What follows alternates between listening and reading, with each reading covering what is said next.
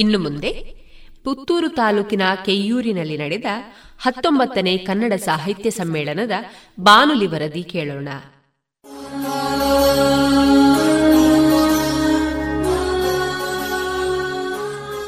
ಜಿಲ್ಲಾ ಕನ್ನಡ ಸಾಹಿತ್ಯ ಪರಿಷತ್ ಇದರ ಪುತ್ತೂರು ತಾಲೂಕು ಘಟಕದ ವತಿಯಿಂದ ವಿವಿಧ ಸಂಘಟನೆಗಳ ಆಶ್ರಯದಲ್ಲಿ ಕೆಯ್ಯೂರು ಜಯ ಕರ್ನಾಟಕ ಸಭಾಭವನದಲ್ಲಿ ತಾಲೂಕು ಹತ್ತೊಂಬತ್ತನೇ ಕನ್ನಡ ಸಾಹಿತ್ಯ ಸಮ್ಮೇಳನ ನಡೆಯಿತು.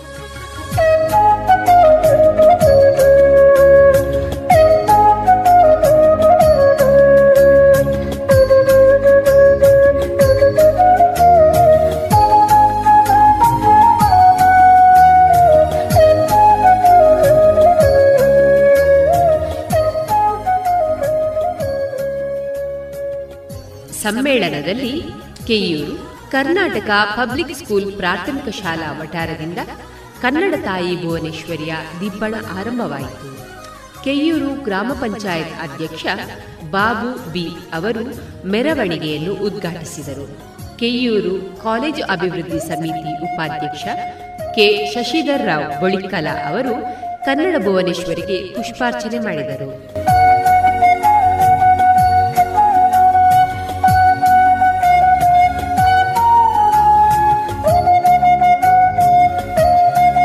ಶಾಲಾ ವಟಾರದಿಂದ ಜಯ ಕರ್ನಾಟಕ ಸಭಾಭವನದ ತನಕ ಭವ್ಯವಾದ ಮೆರವಣಿಗೆಯೂ ನಡೆಯಿತು. ವಿಶೇಷ ಆಕರ್ಷಣೆಯಾಗಿ ಬಾಳಿಲ ವಿದ್ಯಾಬೋಧಿನಿ ಪ್ರೌಢಶಾಲಾ ವಿದ್ಯಾರ್ಥಿನಿಯರ ಬ್ಯಾಂಡ್ ಸೆಟ್, ಮುಂಡೂರು ಹಿರಿಯ ಪ್ರಾಥಮಿಕ ಶಾಲಾ ಮಕ್ಕಳ ಬ್ಯಾಂಡ್ ಸೆಟ್ ಗಮನ ಸೆಳೆಯಿತು. ಕೆಯೂರು ಪ್ರಾಥಮಿಕ, ಪ್ರೌಢ ಹಾಗೂ ಕಾಲೇಜಿನ ವಿದ್ಯಾರ್ಥಿಗಳು ಕೆಯ್ಯೂರು ಮಾಡಾವುಕಟ್ಟೆ ಅಂಕತಡ್ಕ ರಿಕ್ಷಾ ಚಾಲಕ ಮಾಲಕರು ಮೆರವಣಿಗೆಯಲ್ಲಿ ಭಾಗವಹಿಸಿದ್ದರು.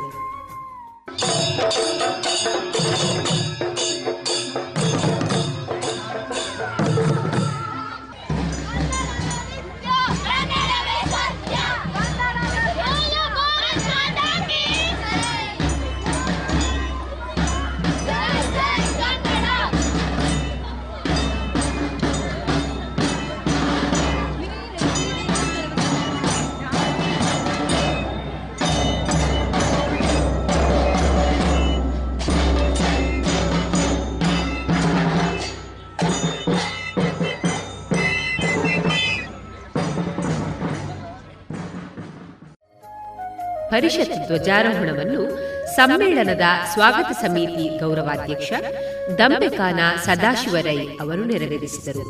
ಸಮ್ಮೇಳನದ ಧ್ವಜಾರೋಹಣವನ್ನು ಕನ್ನಡ ಸಾಹಿತ್ಯ ಪರಿಷತ್ ತಾಲೂಕು ಘಟಕದ ಅಧ್ಯಕ್ಷ ಬಿ ಐತಪ್ಪ ನಾಯ್ಕ್ ಅವರು ನೆರವೇರಿಸಿದರು.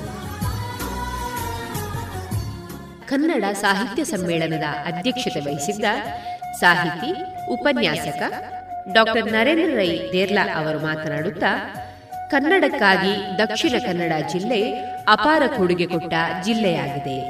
ಮೂಲ ಭಾಷೆಯನ್ನು ಇಟ್ಟುಕೊಂಡ ಜಿಲ್ಲೆಯೂ ಆಗಿದೆ.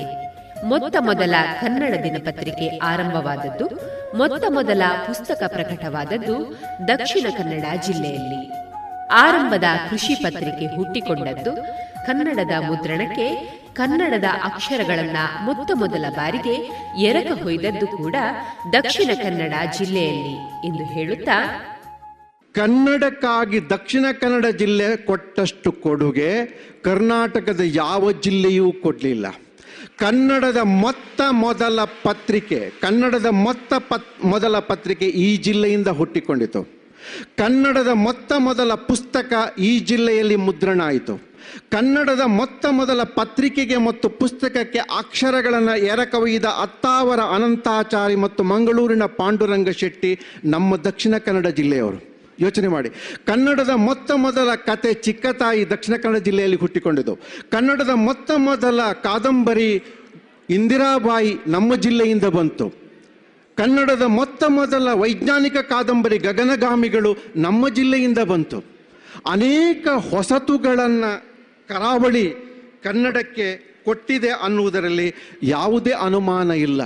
ಅನೇಕ ಸ್ವಾತಂತ್ರ್ಯ ಹೋರಾಟಗಾರರಾದಂಥ ಪತ್ರಕರ್ತರು ಮತ್ತು ಸಾಹಿತಿಗಳು ರಾತೋರಾತ್ರಿ ಭೂಗತವಾಗಿ ಅಕ್ಷರ ಕಟ್ಟಿದ ಕಟ್ಟಿಗೆ ಸುಟ್ಟು ಅಕ್ಷರ ಲೇಪಿಸಿದ, ಪತ್ರಿಕೆ ಚಾಪಿಸಿದ ಪತ್ರಕರ್ತರು ದಕ್ಷಿಣ ಕನ್ನಡ ಜಿಲ್ಲೆಯಲ್ಲಿ ಹುಟ್ಟಿದರು. ಅನೇಕ ವಾರಪತ್ರಿಕೆಗಳು ದಕ್ಷಿಣ ಕನ್ನಡ ಜಿಲ್ಲೆಯಲ್ಲಿ ಹುಟ್ಟಿದ್ದನ್ನು ನಮಗೆ ಕಾಣಿಸ್, ಕಾಣ್ತೇವೆ. ಹಾಗಂತ ಕನ್ನಡವಲ್ಲದ ಮೂಲ ಭಾಷೆ. ದಕ್ಷಿಣ ಕನ್ನಡದಲ್ಲಿ ಬೆಂಗಳೂರು ವಲಸಿಗರ ಜಾಗ ಇರ್ಬೋದು, ಆದರೆ ಮೂಲ ಭಾಷೆಯನ್ನು ಇಟ್ಟುಕೊಂಡ ಜಿಲ್ಲೆ ದಕ್ಷಿಣ ಕನ್ನಡ ಜಿಲ್ಲೆ. ಇಲ್ಲಿ ತುಳು ಇದೆ, ಕೊಂಕಣಿ ಇದೆ, ಬ್ಯಾರಿ ಭಾಷೆ ಇದೆ, ಅರೆ ಭಾಷೆ ಇದೆ, ಹವ್ಯಕ ಇದೆ, ತುಳುವಿನಲ್ಲಿ ಶಿವಳ್ಳಿ ಇದೆ. ಅನೇಕ ಭಾಷೆಗಳಿದ್ದರೂ ಕೂಡ ಈ ಅನೇಕ ಭಾಷಿಗರು ಶಿವರಾಮ ಕಾರಂತರು ಕೋಟಾದವರು ಅವರು ಕನ್ನಡದಲ್ಲಿ ಬರೆದರು. ಗೋವಿಂದ ಪೈಗಳು ಕೊಂಕಣಿ ಅವರು ಕನ್ನಡದಲ್ಲಿ ಅತ್ಯುತ್ತಮವಾದಂಥ ಸಂಶೋಧನೆಯನ್ನು ಮಾಡ್ತಾರೆ. ಬಳುವಾರ ಮೊಹಮ್ಮದ್ ಕುಂಜಿ ಸಾರಾ ಅಬ್ಬುಬೊಕ್ಕರ್ ಮ- ಫಕೀರ್ ಮೊಹಮ್ಮದ್ ಕಟ್ಪಾಡಿ ಬ್ಯಾರಿ ಭಾಷೆಯನ್ನು ಮನೆಯಲ್ಲಿ ಮಾತನಾಡುವವರು ಅವರು ಕನ್ನಡದಲ್ಲಿ ಅದ್ಭುತವಾದಂಥ ಕಾದಂಬರಿಗಳನ್ನು ಬರೀತಾರೆ. ಅಮೃತ ಸೋಮೇಶ್ವರರು ಮೊಯಾ ಭಾಷೆಯನ್ನು ಮಾತನಾಡುವವರು ಅವರು ಅದ್ಭುತವಾಗಿ ಕನ್ನಡದಲ್ಲಿ ಮಾತನಾಡ್ತಾರೆ. ದಕ್ಷಿಣ ಕನ್ನಡ ಜಿಲ್ಲೆಯ ಅನೇಕ ಹವ್ಯಕ ಮನೆ ಮಾತಿನ ಮಂದಿ ಅನೇಕ ಜನ ಕನ್ನಡದಲ್ಲಿ ಸಾಹಿತ್ಯವನ್ನು ಸಮೃದ್ಧಿಗೊಳಿಸುವಂಥ ಕೆಲಸವನ್ನು ಮಾಡ್ತಾರೆ. ಇಲ್ಲಿಗೆ ನಾನು ಕನ್ನಡದ ವಿಚಾರವನ್ನು ಬಿಟ್ಟು ಹಳ್ಳಿಯಿಂದಲೇ ಭಾವಿಸುವ ಭಾರತ ಅಂತ ಈ ಇಡೀ ಕೆಯೂರಿನ ಸಮ್ಮೇಳನದ ಒಂದು ಆಶಯ, ಅದರ ಬಗ್ಗೆ ಒಂದು ನಾಲ್ಕು ಮಾತನ್ನು ನಾನು ಆಡಲೇಬೇಕು. ನಾನು ಬಹಳ ಪ್ರೀತಿಸುವ ರಾಷ್ಟ್ರಕವಿ ಕುವೆಂಪು ಅವರ ಎಂಬತ್ತು ವರ್ಷ ಪ್ರಾಯದ ಕಾನೂರು ಸುಬ್ಬಮ್ಮ ಹೆಗಡತಿ ಅನ್ನುವ ಒಂದು ಮಹಾ ಕಾದಂಬರಿಯ ಒಳಗಡೆ ಕುವೆಂಪು ಅವರು ಬಹಳ ವಿಶಿಷ್ಟವಾದಂಥ ಒಂದು ಮುನ್ನುಡಿಯನ್ನು ಬರೆದಿದ್ದಾರೆ. ಓದುಗ ಮಹಾಶಯನೇ, ಈ ಕಾದಂಬರಿಯನ್ನು ಪ್ರವೇಶಿಸುವುದೆಂದರೆ ಮೋಟಾರು ವಾಹನದಲ್ಲಿ ಕೂತು ನಗರ ನೋಡಿದ ಹಾಗಲ್ಲ ಅಂತ. ಗಮನಿಸಿ, ಸಹೃದಯರೇ, ನಗರವನ್ನು ಮೋಟಾರು ವಾಹನದಲ್ಲಿ ಕೂತು ನೋಡಬಹುದು, ಆದರೆ ಕೆಯೂರನ್ನು ಮೋಟಾರು ವಾಹನದಲ್ಲಿ ಕೂತು ನೋಡಲಿಕ್ಕಾಗೋದಿಲ್ಲ. ಹಳ್ಳಿಯನ್ನು ಮೋಟಾರು ವಾಹನದಲ್ಲಿ ನೋಡಲಿಕ್ಕೆ ಸಾಧ್ಯ ಆಗೋದಿಲ್ಲ. ಹಳ್ಳಿ ಬಿಚ್ಚುವುದಿಲ್ಲ. ಹಳ್ಳಿ ನಿರಂತರ ಮುಚ್ಚಿಕೊಂಡಿರ್ತದೆ. ಕುವೆಂಪು ಅವರ ಮಗ ತೇಜಸ್ವಿ ಒಂದು ಮಾತು ಹೇಳಿದರು. ನೋಡು ದೇರ್ಲಾ, ಬೆಂಗಳೂರಿನ ರಾಜಧಾನಿ ಮೆಜೆಸ್ಟಿಕ್ನಲ್ಲಿ ಒಂದು ಡೆಡ್ ಬಾಡಿ ಬಿದ್ದರೆ ಒಂದು ಕ್ಷಣಕ್ಕೆ ಸಾವಿರ ಜನ ದಾಟಿಕೊಂಡು ಹೋಗ್ತಾರೆ.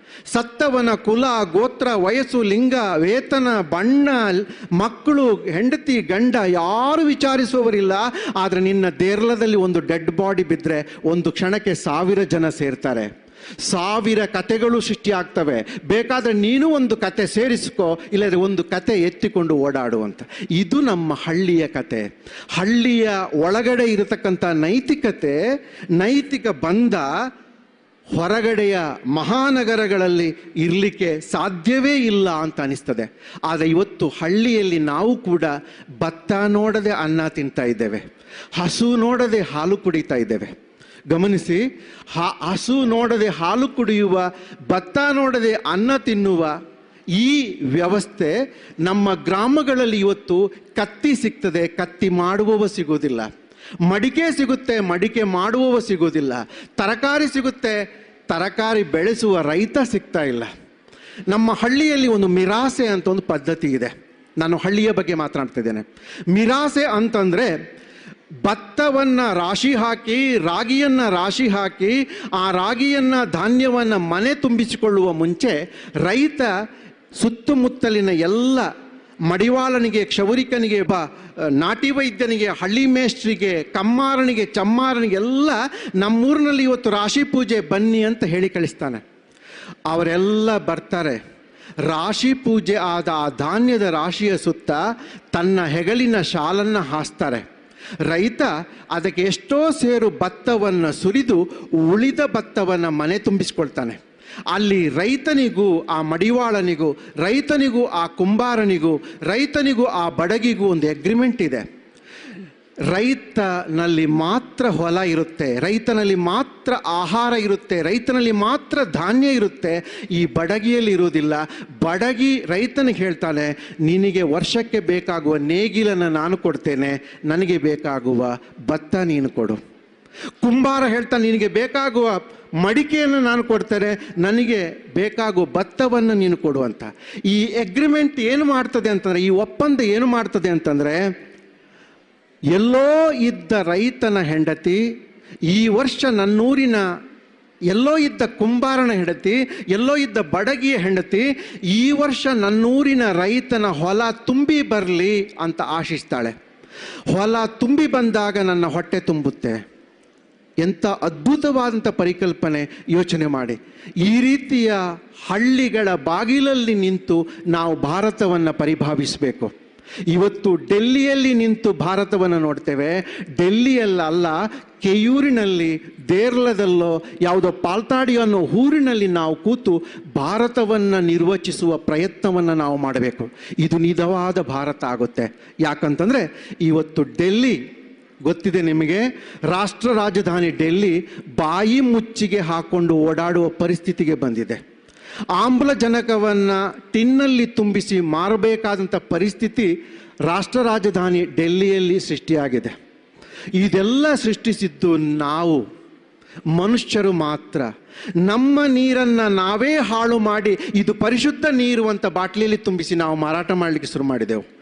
ನಮ್ಮ ಅನ್ನವನ್ನು ನಾವೇ ಹಾಳು ಮಾಡಿ ಕೋಗಿಲೆಯಲ್ಲ ಮಂಗ ಅಲ್ಲ ನಾಯಿಯೆಲ್ಲ ಹಾಳು ಮಾಡಿದ್ದು ಮಹಾ ಮೇಧಾವಿಯಾದ ಮನುಷ್ಯನೇ ಈ ನೆಲವನ್ನು ಹಾಳು ಮಾಡಿ ಇದು ಪರಿಶುದ್ಧ ಮಣ್ಣು, ಇದು ಪರಿಶುದ್ಧ ಭತ್ತ, ಇದು ಪರಿಶುದ್ಧ ಗೋಧಿ ಪುಡಿ, ಇದು ಪರಿಶುದ್ಧವಾದ ಗಾಳಿ ಅಂತ ನಾವು ಮಾರಾಟ ಮಾಡಲಿಕ್ಕೆ ಶುರು ಮಾಡಿದ್ದೇವೆ.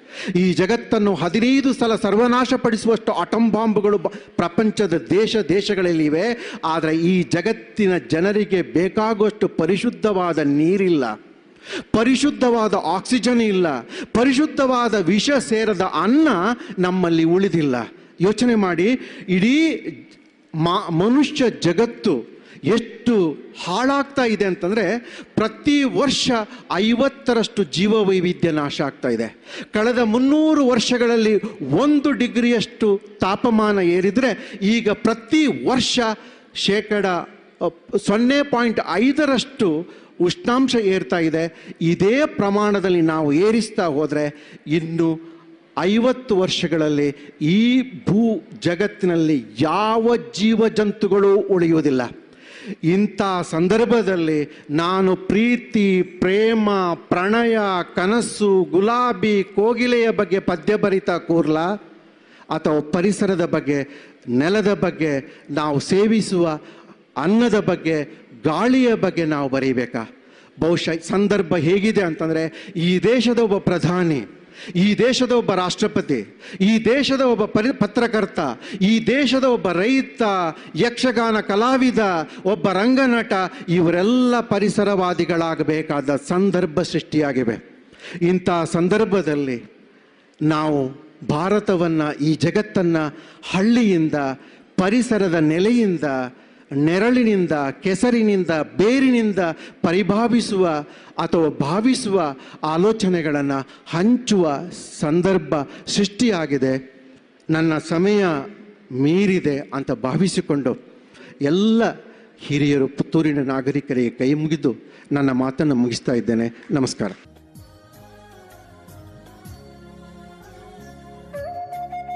ಕನ್ನಡ ಸಾಹಿತ್ಯ ಸಮ್ಮೇಳನವನ್ನು ದೀಪ ಬೆಳಗಿಸಿ ತೆಂಗಿನ ಸಸಿಗೆ ನೀರೆರೆದು ಕಾರ್ಯಕ್ರಮ ಉದ್ಘಾಟಿಸಿದ ಹಿರಿಯ ಪತ್ರಕರ್ತ ಈಶ್ವರ ದೈತೋಟ ಅವರು ಮಾತನಾಡುತ್ತಾ, ನಾವು ಎಲ್ಲೇ ಹೋದರೂ, ಯಾವ ದೇಶಕ್ಕೆ ಹೋದರೂ ಕನ್ನಡದಲ್ಲೇ ಮಾತನಾಡುತ್ತೇನೆ ಎನ್ನುವ ಪ್ರತಿಜ್ಞೆಯನ್ನು ಮಾಡಬೇಕಾಗಿದೆ.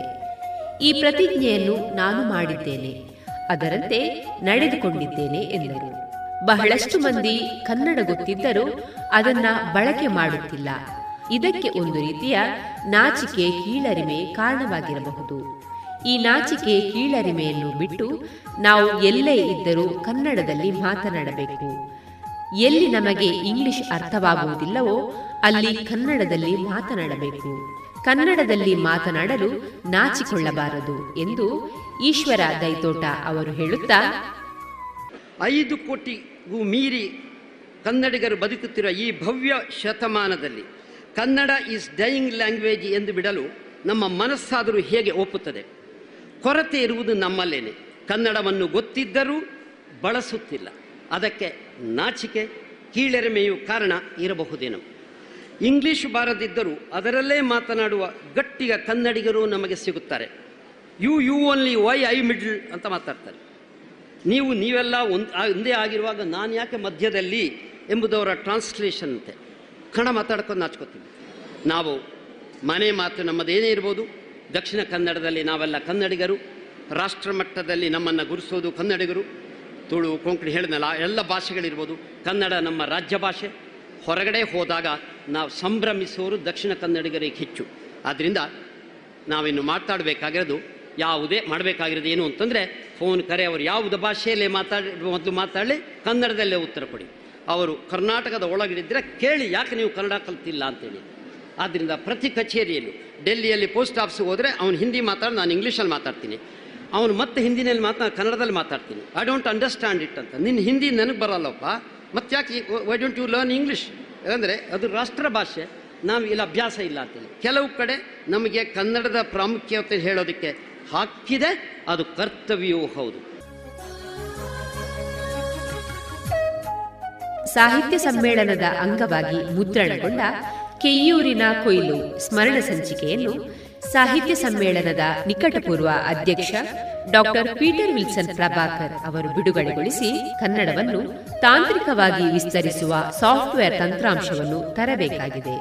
ಕನ್ನಡ ಶಬ್ದಕೋಶ ಆನ್ಲೈನ್ನಲ್ಲಿ ಸಿಗುವಂತಾಗಬೇಕು. ಯುನಿಕೋಡ್ ಬಳಕೆ ಜಾಸ್ತಿಯಾಗಬೇಕು. ಹಾಗೂ ಕನ್ನಡ ಭಾಷೆಯನ್ನು ಬೆಳೆಸುವಂತಹ ಕಾರ್ಯದಲ್ಲಿ ಖಾಸಗಿ ಸಹಭಾಗಿತ್ವದ ಅವಶ್ಯಕತೆಯೂ ಇದೆ ಎಂದು ಡಾಕ್ಟರ್ ಪೀಟರ್ ವಿಲ್ಸನ್ ಪ್ರಭಾಕರ್ ಅವರು ಅಭಿಪ್ರಾಯಪಟ್ಟರು.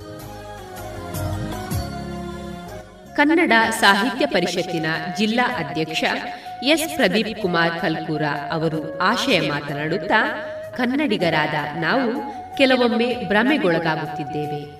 ಸ್ವಚ್ಛ ಭಾರತ ಎಂಬ ಶಿರೋನಾಮೆ ಜನರನ್ನು ಆಕರ್ಷಿಸಿತು. ಅದೇ ಸ್ಮಾರ್ಟ್ ಸಿಟಿ ಆಕರ್ಷಣೆಯಾಗಿಲ್ಲ. ಇಂಗ್ಲಿಷ್ಮಯ ವಾತಾವರಣದಲ್ಲಿ ನಾವು ಮಾತೃ ಸಂಸ್ಕೃತಿಯನ್ನ ಮರೆಯುತ್ತಿದ್ದೇವೆ. ಮಾತೃ ಸಂಸ್ಕೃತಿಯ ನೆಲೆಯೊಂದಿಗೆ ಅಂತಃಶಕ್ತಿಯ ಉದ್ದೀಪನಗೊಳಿಸುವುದು ಸಾಹಿತ್ಯ ಸಮ್ಮೇಳನಗಳ ಉದ್ದೇಶವಾಗಿದೆ ಎಂದು ಎಸ್. ಪ್ರದೀಪ್ ಕುಮಾರ ಕಲ್ಕೂರ ಅವರು ಹೇಳಿದರು.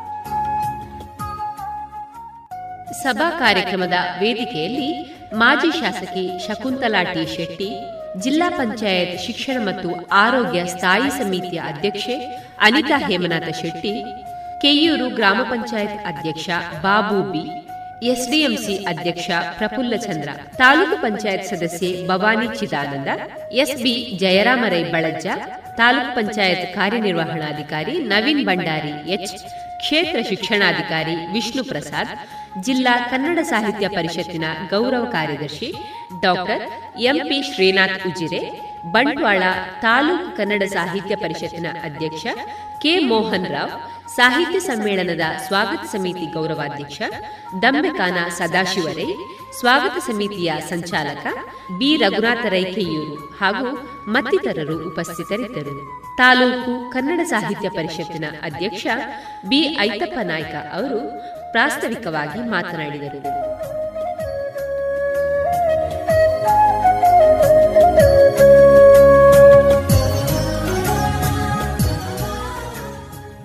ಸಭಾ ಕಾರ್ಯಕ್ರಮದ ಬಳಿಕ ಅರ್ತ್ಯಡ್ಕ ಹರಿಯಪ್ಪ ಭಟ್ಟರು ಸಂಸ್ಮರಣೆ ಎಂಬ ವಿಷಯದಲ್ಲಿ ವಿಶೇಷ ಉಪನ್ಯಾಸ ನಡೆಯಿತು.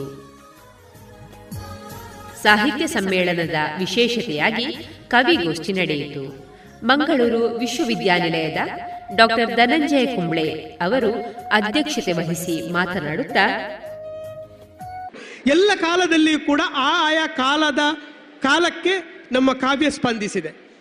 ಅದನ್ನು ನಮ್ಮ ಕವಿಗಳು ಅರ್ಥ ಮಾಡಿಕೊಳ್ಬೇಕು. ನಾವು ಕಾವ್ಯ ಬರೆಯುವವರು ಎಲ್ಲರೂ ಅರ್ಥ ಮಾಡಿಕೊಳ್ಬೇಕು. ಕಾಲದ ಸ್ಪಂದನ ಇಲ್ಲದೆ ಕಾವ್ಯ ಅದು ಸಮಾಜದಿಂದ ದೂರ ನಿಂತು ಬಿಡುತ್ತದೆ ಅದರಿಂದ ನಮ್ಮ ಕಾಲಕ್ಕೆ ಏನು ಬೇಕು?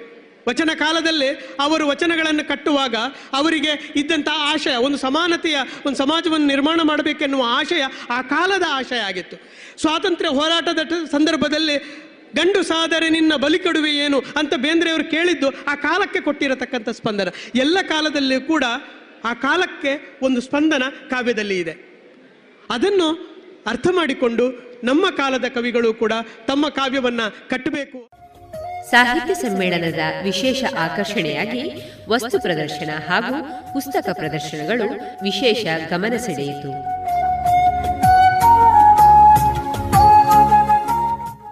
ಕಾರ್ಯಕ್ರಮದಲ್ಲಿ ಕೃಷಿ ಸುಸ್ಥಿರ ಬದುಕು ಈ ವಿಷಯದಲ್ಲಿ ವಿಚಾರಗೋಷ್ಠಿಯು ನಡೆಯಿತು. ವಿಚಾರಗೋಷ್ಠಿಯಲ್ಲಿ ಪ್ರಗತಿಪರ ಕೃಷಿಕ ವಸಂತ ಕಜೆ ಅವರು ಮಾತನಾಡುತ್ತಾ, ಕೃಷಿಯಿಂದ ಮಾತ್ರ ಸುಸ್ಥಿರ ಬದುಕು ಸಾಧ್ಯ.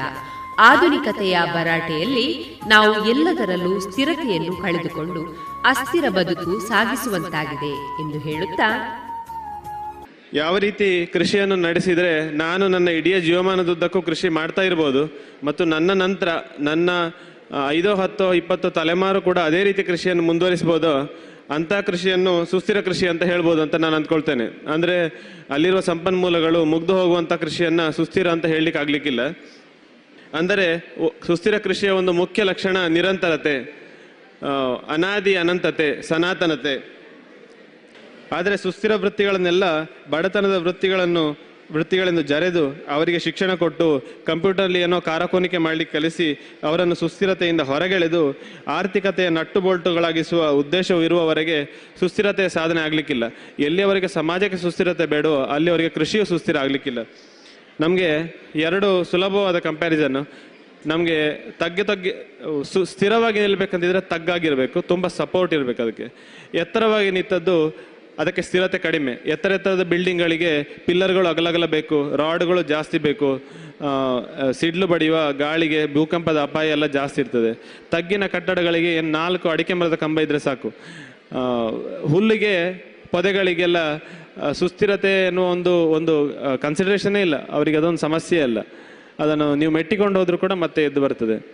ಆದ ಕಾರಣ ನಮಗೆ ನನಗಿಷ್ಟು ಸಾಕು, ನನಗೆ ಈ ಎತ್ತರ ಸಾಕು ಅಂತ ನಮಗೆ ನಮ್ಮನ್ನು ಸಮಾಧಾನ ಪಡಿಸಿಕೊಳ್ಳುವ ಶಕ್ತಿ ಇದ್ದರೆ ಸುಸ್ಥಿರತೆ ಎನ್ನುವ ಮೌಲ್ಯವನ್ನು ನಾವು ಹೊಸದಾಗಿ ಹುಡುಕಿ ಅನ್ವೇಷಿಸಿ ಅನುಷ್ಠಾನ ಮಾಡಬೇಕಾಗಿಲ್ಲ. ಅದು ನಮ್ಮೊಟ್ಟಿಗೆ ಇರ್ತದೆ. ಇಂತಹ ಸುಸ್ಥಿರತೆ ಎಡೆಗೆ ನಾವೆಲ್ಲರೂ ಮನಸ್ಸು ಮಾಡಲಿಕ್ಕೆ ತಯಾರಿದ್ದೇವ ಎನ್ನುವ ಪ್ರಶ್ನೆಯನ್ನು ನಾನು ಮತ್ತೆ ಸಭೆಯ ಮುಂದೆ ಇಡ್ತಾ ಇದ್ದೇನೆ.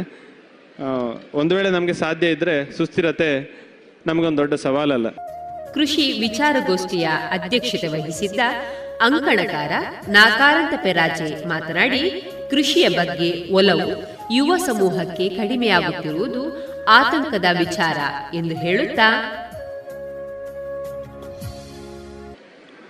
ಒಂದು ಜನರೇಷನ್ ಅನ್ನು, ಒಂದು ತಲೆಮಾರನ್ನು ಇಂತಹ ಮನೆ ಜಗಲಿಯ ಗೊಣಗಾಟಗಳಿಂದಾಗಿ, ಮನೆಯ ಜಗಲಿಯಲ್ಲಿ ನಾವು ಮಾಡುತ್ತಾ ಇರುವಂತಹ ಕೃಷಿ ಸಂವಹನಕ್ಕೆ ತಡೆಯೊಡ್ಡಿದ್ದರಿಂದಾಗಿ ಮಣ್ಣನ್ನು ಮೆಟ್ಟಬೇಕಾದಂತಹ ಪುಟ್ಟ ಪಾದಗಳಿಗೆ ಮಣ್ಣನ್ನು ಮೆಟ್ಟಿಸಿದ ಮಣ್ಣು ಮೆಟ್ಟಿದರೆ ಕೊಳಕಾಗುತ್ತದೆ, ಅದು ಭಾರವಾಗುತ್ತದೆ ಅಂತ ಮಣ್ಣನ್ನು ಮುಟ್ಟಿಸದೆ, ತೋಟಕ್ಕೆ ಇಳಿಸದೆ ಆ ಒಂದು ಜನ್ರೇಷನ್ನನ್ನು ನಾವು ಇವತ್ತು ಕೃಷಿಯಲ್ಲಿ ಕಳಕೊಂಡದ್ದನ್ನು ಪ್ರತ್ಯಕ್ಷವಾಗಿ ನೋಡುತ್ತಾ ಇದ್ದೇವೆ.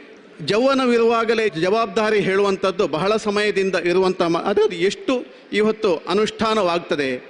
ಕೃಷಿ ಕ್ಷೇತ್ರದಲ್ಲಿ ಅದನ್ನು ಎಷ್ಟು ನಾವು ಅಳವಡಿಸಿಕೊಂಡಿದ್ದೇವೆ ಎಂಬ ಉತ್ತರವೇ ಬಹುಶಃ ಸುಸ್ಥಿರ ಕೃಷಿಯ ಬೀಜ ಅಂತ ಭಾವಿಸ್ತೇನೆ. ಸುಸ್ಥಿರವಾಗಬಹುದಾದಂತಹ ಅನ್ನದ ದಾರಿಗಳೆಲ್ಲ ಇವತ್ತು ಮುಚ್ಚಿ ಹೋಗಿದೆ ಇವತ್ತು. ಅದನ್ನು ಪುನಃ ತೆರೆಯಬೇಕಾದಂಥ ಅಗತ್ಯ ಇದೆ. ಸಂಶಯಗಳು ಬೇಡ. ಕನ್ನಡ ಸಾಹಿತ್ಯ ಸಮ್ಮೇಳನದಲ್ಲಿ ಕೃಷಿಗೆ ಮಾತು ಕೊಡುವಂತಹ ಕೆಲಸಗಳು ಇತ್ತೀಚಿನ ದಿವಸಗಳಲ್ಲಿ ನಡೀತಾ ಇರುವುದು ಒಂದು ದೊಡ್ಡ ಬೆಳವಣಿಗೆ. ಇವತ್ತಿನ ಕನ್ನಡ ಸಮ್ಮೇಳನದ ಅಧ್ಯಕ್ಷರು ಬಹುತೇಕ ಬರೆದ ಸಾಹಿತಿಗಳೆಲ್ಲ ನೆಲದ ಗಂಧವಾಗಿ, ಹಸಿರಿನ ಪರಿಮಳವಾಗಿ ಇಂದು ಬರೇ ನಮ್ಮ ಕೈಯೂರಿಗೆ ಸೀಮಿತವಾಗಿಲ್ಲ. ಕೃಷಿಗೂ ಕೂಡ ಒಂದು ಸಾಹಿತ್ಯದ ಗಟ್ಟಿತನವನ್ನು ಕೊಡುವಂತಹ ಒಳಸುರಿಗಳು ಇದೆ ಅಂತ ತೋರಿಸಿಕೊಟ್ಟಿದ್ದಾರೆ. ಸಾಹಿತ್ಯ ಸಮ್ಮೇಳನದಲ್ಲಿ ಸಮ್ಮೇಳನಾಧ್ಯಕ್ಷರ ಸಾಹಿತ್ಯ ಸಮೀಕ್ಷೆ, ಸಾಂಸ್ಕೃತಿಕ ಕಾರ್ಯಕ್ರಮ, ಸಾಧಕರಿಗೆ ಸನ್ಮಾನ, ಜಿಲ್ಲಾ ಶಿಕ್ಷಕ ಪ್ರಶಸ್ತಿ ಪುರಸ್ಕೃತರಿಗೆ ಸನ್ಮಾನ ಯುವ ಪ್ರತಿಭಾ ಪುರಸ್ಕಾರ ಹಾಗೂ ಹೊಸ ಪುಸ್ತಕಗಳ ಬಿಡುಗಡೆ ಸಮಾರಂಭವೂ ನಡೆಯಿತು. ಕಾರ್ಯಕ್ರಮದ ಸಮಾರೋಪವು ಸಂಜೆ ಜಯ ಕರ್ನಾಟಕ ಸಭಾಭವನದ ಶ್ರೀಮತಿ ದೇರ್ಲಾ ಸುಶೀಲಾ ರೈ ಲೆಟ್ಟಾಳ ನಾರಾಯಣ ರೈ ವೇದಿಕೆಯಲ್ಲಿ ನಡೆಯಿತು.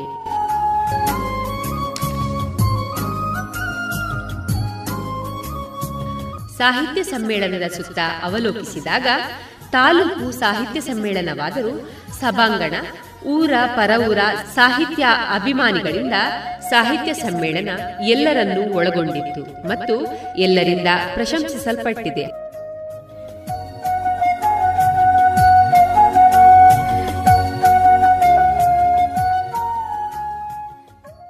ಇದುವರೆಗೆ ಪುತ್ತೂರು ತಾಲೂಕಿನ ಕೆಯೂರಿನಲ್ಲಿ ನಡೆದ ಹತ್ತೊಂಬತ್ತನೇ ಕನ್ನಡ ಸಾಹಿತ್ಯ ಸಮ್ಮೇಳನದ ಬಾನುಲಿ ವರದಿ ಕೇಳಿದಿರಿ.